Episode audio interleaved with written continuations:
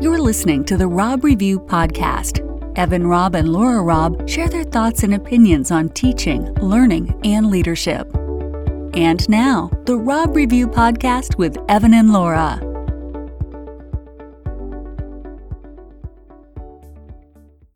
This is Evan Robb, and I'm joined today with Laura Robb. This is the Robb Review Podcast. Welcome, Laura. Well, I am very excited today, and I know you think I'm always excited, but this topic is the best.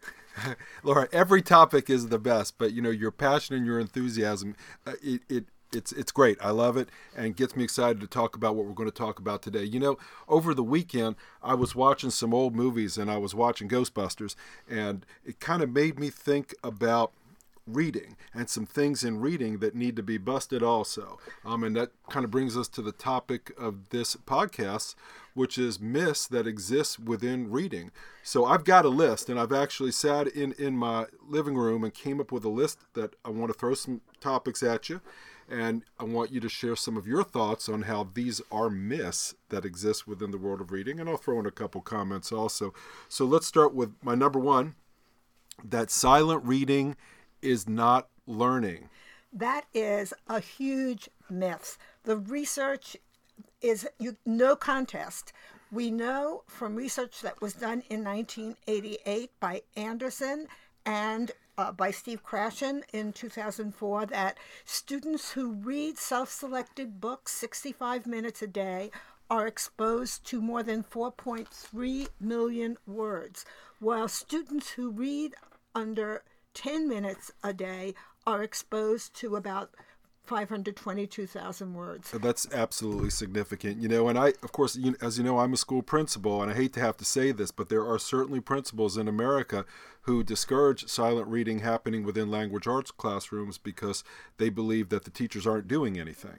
The teachers are doing a lot because they're helping, they're teaching students how to choose a book. Uh, they're going around and chatting with students and having conversations uh, to test their engagement and to keep encouraging them uh, to read. We know volume matters and it also improves vocabulary because you see words in multiple contexts and it builds background knowledge. It is probably one of the most important things that needs to happen in a classroom. Excellent. Of course, I certainly agree with that. So let me throw another another myth at you, and this is a belief that collaborating is cheating. Oh yes, um, I've heard that uh, in schools that I go to when I put kids in group. The teachers tell me, "Oh, but they're going to cheat." Collaboration is not cheating. It's sharing and exchanging ideas and it, it helps everybody because you can solve problems through collaboration you can build your background knowledge you can also monitor how your peers process information, analyze information. So it, collaboration becomes a teaching tool, a problem solving tool. And the idea that you're going to steal someone's ideas is bogus because the only ideas you are going to hold on to in a 10 to 15 minute collaborative discussion are the ideas that connect to your own prior knowledge. You know, I appreciate that. Very well said. And you know, collaborating uh, is a skill that that we want our students to learn as they move through through school because it's certainly a skill that they're going to need when they're adults. So here's another myth for you. And this one I wrote down, and uh, it's a little sad that I wrote this one down because you know I have interesting memories of my middle school reading uh, language arts experience when I was in middle school, and the myth is is that teachers reading aloud all period is a good thing.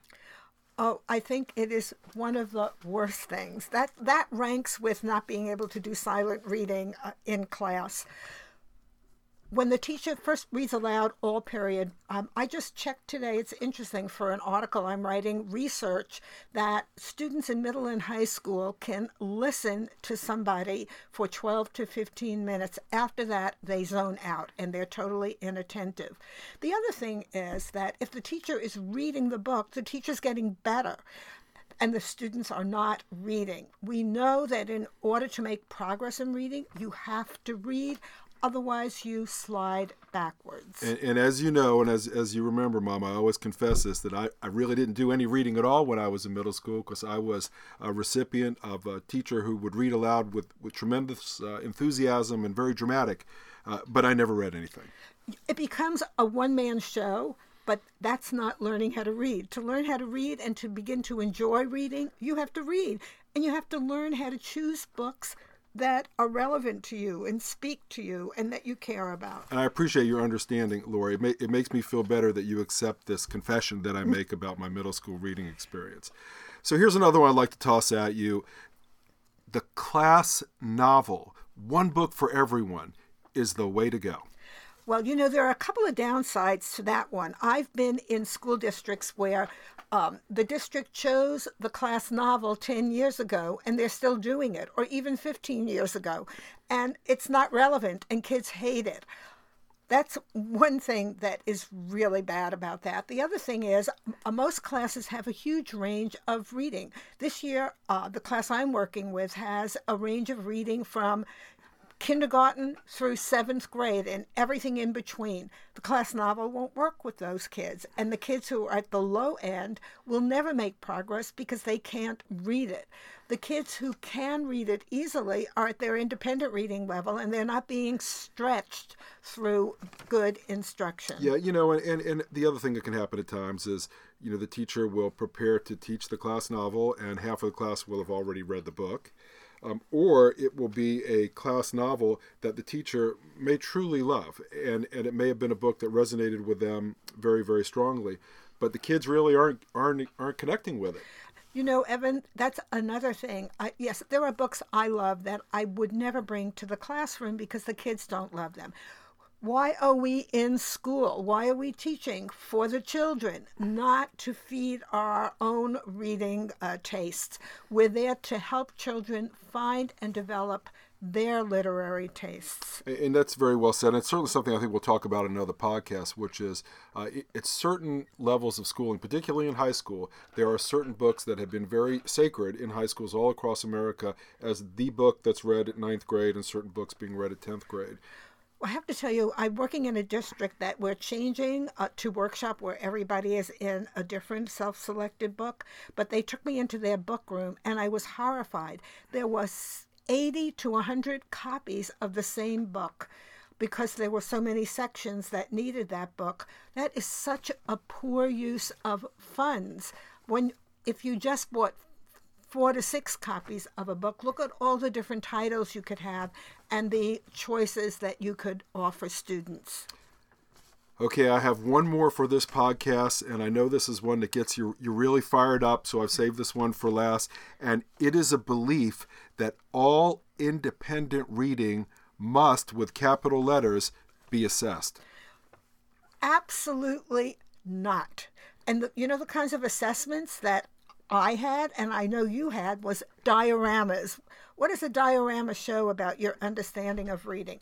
The other thing is that if everything you read independently is assessed, think of the child who reads eight to ten books a month. They're getting punished. So they're not going to even tell anyone that they're reading that many books as soon as they figure out that they have to do a project on each book. And then I've been in schools where the teachers get so discouraged that they have to grade all these projects that they want to abandon independent reading, which is the most important element for student achievement and progress. Yeah, I think sometimes um, it's easy to get hung up with how do we hold them accountable versus how do we inspire them to read.